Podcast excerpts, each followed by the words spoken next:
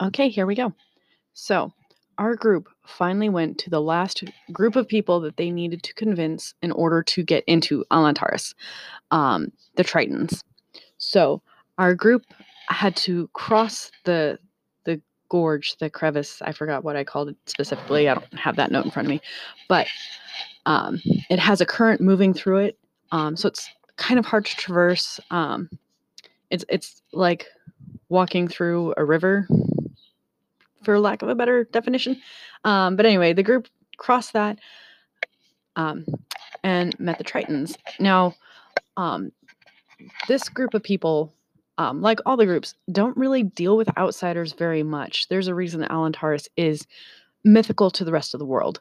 So, uh, the players meeting them, um, they're a little hesitant. The first person that they met um, was Harrisinalis, and um, she was a little standoffish and kind of stuck up.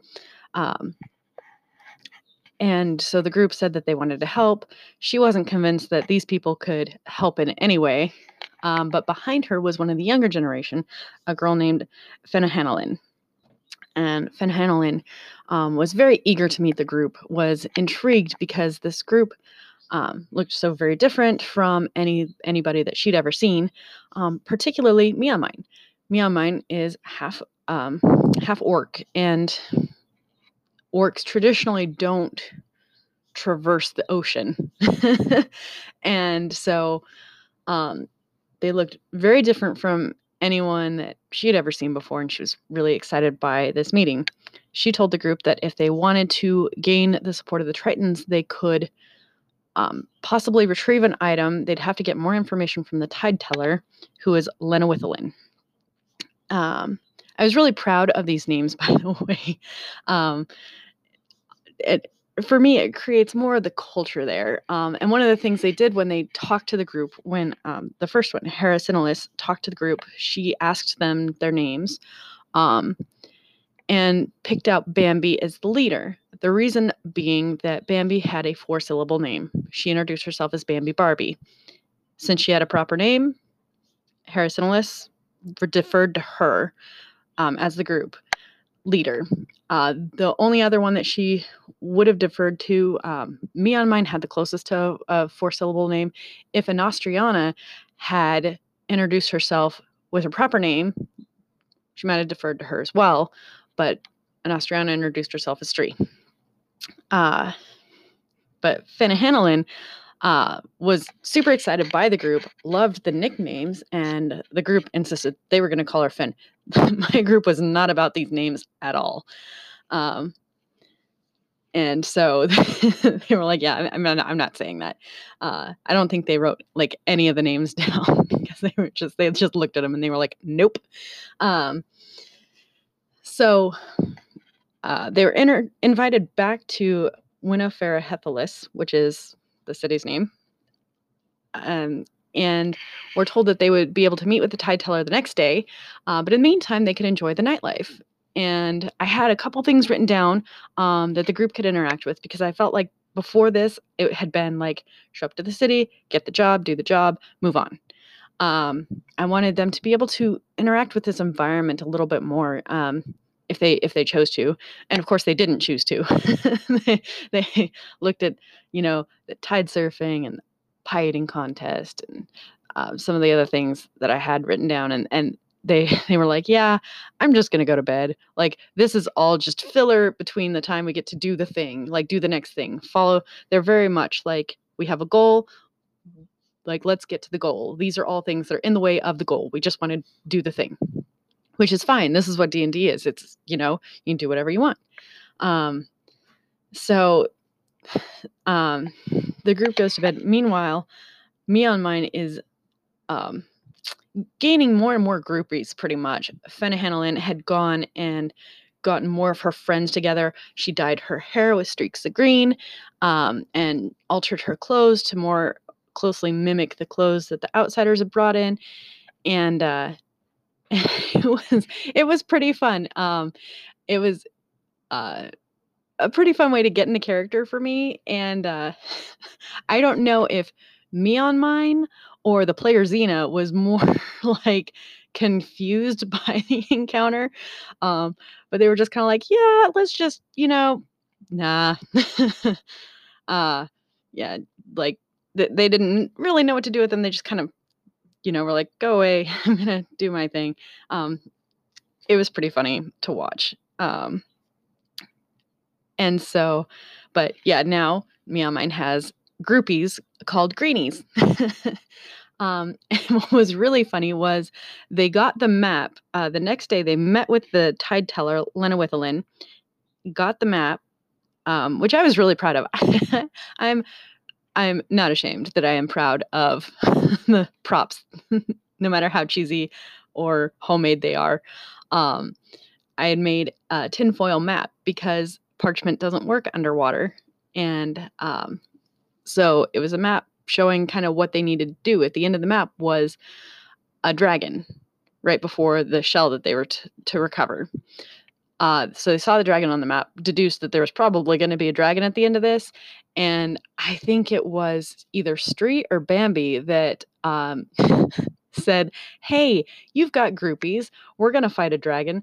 Let's use them as cannon fodder or distraction. They're they're fine with they'll do whatever Meow Mine says. um, and Shime over there was just like horrified um, that they would suggest it. And um, the group decided not to do that. I thought it was kind of funny. It wasn't something I'd planned for, uh, but it was definitely something they could have pulled off because um, indeed the Greenies would have been happy to face down a dragon for their new friend slash idol. Um, um, and, and it's just really fun to see how the, the group interacts with that sort of thing. Um, anyway, the group decided that they they were just going to handle it themselves. Um, they went back to the the huge gorge and were able to navigate it and find the shipwreck. I was I didn't have a specific plan onto how they would be able to get to the shipwreck. I knew it would be difficult because of the current that was running through the gorge. Um, they stone shaped a rock, tied a rope to it, tied a rope to another big rock. Uh, Stree made a really great perception check found the shipwreck, tossed the rock over, and then was able to use the the rope to climb down. That was I thought it was pretty ingenious. Um, they get into the shipwreck, and there was a message, uh, like a poem cipher kind of thing, um, for what to do next. And I was really nervous watching the group try to figure this out because I had written the like I had made it myself. Um, this was a puzzle that I had created, and you want a puzzle that's clear enough the group can figure it out, but vague enough it's still a puzzle. And I think I'm I think I tried to make it too clear and it confused the group. I'm not sure. But they I mean they figured it out. They figured it out. They just thought there was more to it. Um um and ideally ideally they were supposed to ride the anchor down to the cave. Um because it was a magic anchor that by holding onto it, they could see the entrance of the cave. Um, they dropped the anchor and then followed the chain down. And so I went ahead and changed it a little bit. So, as long as they were holding onto the chain, they could see the cave. I didn't want to complicate this too much. They had, you know, worked through it enough. I was happy with where they were at. Um, they got into the cave. I was ready to do the thing. They get into the cave. At the end of the cave, they see a pair of eyes. And at this point, I had given my group the option to stop. I thought they were getting tired. It was like 10 at night. Um, it was like, kind of like, mm, do we want to get into another big encounter or do we want to go ahead and call it? And the group, to my surprise, was like angry. Um, they were like, we went through all this crap to get to here. We finally get to fight, especially, especially Kryptis. Kryptis was like, he'd been waiting all night to roll his dice and hit something. And by golly, there might have been a riot if I had not just yeah. And it was great. I'm glad I'm glad I let I let the play continue. I just wasn't sure where my group was at, but it was really funny. It makes me feel good um, as a DM when the group is like, "Yeah, I want to keep playing." So, um yeah, there was there was a dragon. Now, the way this encounter was designed, the dragon had created this cave. Um, they had um, clawed it out pretty much. And so it was a very narrow entrance. It was a 20 by 20 entrance, which was the size of the dragon, because I figure dragons are really smart. Of course, they're going to create a layer where the, you know, the terrain favors them. A dragon has a breath weapon, and so you want a narrow corridor to kind of group everyone up so you can, you know, line them up, and knock them down. Um, so the dragon had that going for them. The group approaches. They decide that first they want to try to maybe talk to the dragon. Um, and the only one that speaks uh, dragon, I can't remember if that's the actual language name. Anyway, I don't have all my notes in front of me. I'm sorry. Uh, but the only one that spoke dragon was the monk, who doesn't have great charisma, but somehow always ends up being the person that tries to convince, to persuade, to deceive. Like she's always the one that ends up doing that. And it's so funny to me, especially since she talks to the dragon, is trying to convince them to give them the item that they're after, rolls a natural 20. Um, which I was pre- I was actually prepared for this because um, I'm, I'm learning. Uh, the encounter went differently because of the roll. Um, the dragon would have been very bent on killing someone, whoever looked weakest or most injured, or you know whatever. You know, they they would have been a lot more ruthless. Um, had had that roll gone differently. Um, so it did change things. Just so you know, Liz. um, so the dragon instead was like, "Well, I can't just give it to you. You have to earn it." so the group is like, all right, game on. I wanted to fight a dragon anyway. The first thing the dragon does is uh, they use their fear ability. They cast fear. And I think, if I'm not mistaken, every single person failed the save, if I'm remembering correctly. like as, as I'm watching this go down, I'm like, oh, okay, okay, this is like I I wasn't expecting that. Um, but cool. Like, let's let's play. let's do this. Um, the barbarian was quickly like, "Well, I'm just gonna rage, so I don't have to deal with this fear crap." Um, I don't think they ever actually saved. I think they just raged through the whole thing. um, and the other person that never saved was uh, Liz Stree. Stree never saved either, um, which really sucked because monks are really best at you know, um, melee fighting. You know, you you get in close, you hit them a bunch, and also I think has like better wisdom than most of the group. So it was really surprising that they were the ones that couldn't make the save, and I felt really bad. um, because they just had to like lob fireballs from the back, you know, go guys, go. And I, yeah, I felt bad. Um, sorry, Liz but it was really fun to watch the the battle go down. The group um, works together really well. They're starting to figure out how to help each other with their abilities. Like they know uh, Shime knew to get up close to the dragon so that Bambi could get her sneak attack, and she was doing tons of damage. Um, you know, everyone everyone was able to do a lot of damage to the dragon. The dragon also had two Ioun stones um, that it was using because I don't know why it took me this long, this long to figure out that, hey, the stuff I have in the treasure hoard could be stuff that the big bad is actually using rather than just having it lying around. So I had two Ioun stones that the group can use. Um, that the dragon was going to use. Um, it bumped up their armor class. One of them bumped up their armor class by one, so they had an armor class of 20. Um, and the other one was a spell absorption stone. So anything fourth level or below, they could absorb. Um, and they did end up absorbing a spell cast by someone. I don't remember who. The group will have to tell me. I was just super excited to be able to use that ability.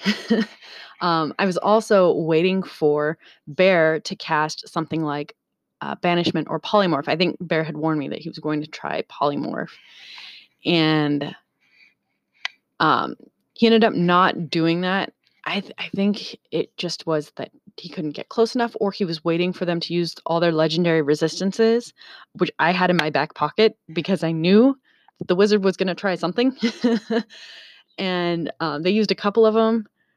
Um, they never had to use it against the the polymorph or banishment um, because they they killed it quick enough or didn't didn't kill it. What happened was the barbarian got the killing blow, which I was super excited about because it's been a while. And uh, since they gotten a killing blow, they got the killing blow and they got to decide because they were in melee whether or not they wanted to kill the dragon. And you could see you could see the conflict going through Xena's mind. like it's a dragon, it's huge and stuff. But should we like we also like talked to it and it said that we had to work for it, but we're also going to steal all the stuff. Anyway, that's how that's how that facial expression came across to me. Just so you know, Xena. Uh, they ended up knocking out the dragon, stealing all their stuff, and going back to Winifera Hethelis. I'm I am super excited for uh, how this is going to go next time because they're probably finally going to get to the castle. This is the culmination of like two years of off and on playing through this campaign. The, you know, defeating the three castles. This is the last one, the hardest one to find. I'm super excited, but also nervous to see how it goes. And, um, but it's been so much fun to watch. anyway, thanks for listening, and I will talk to you guys again soon. Bye.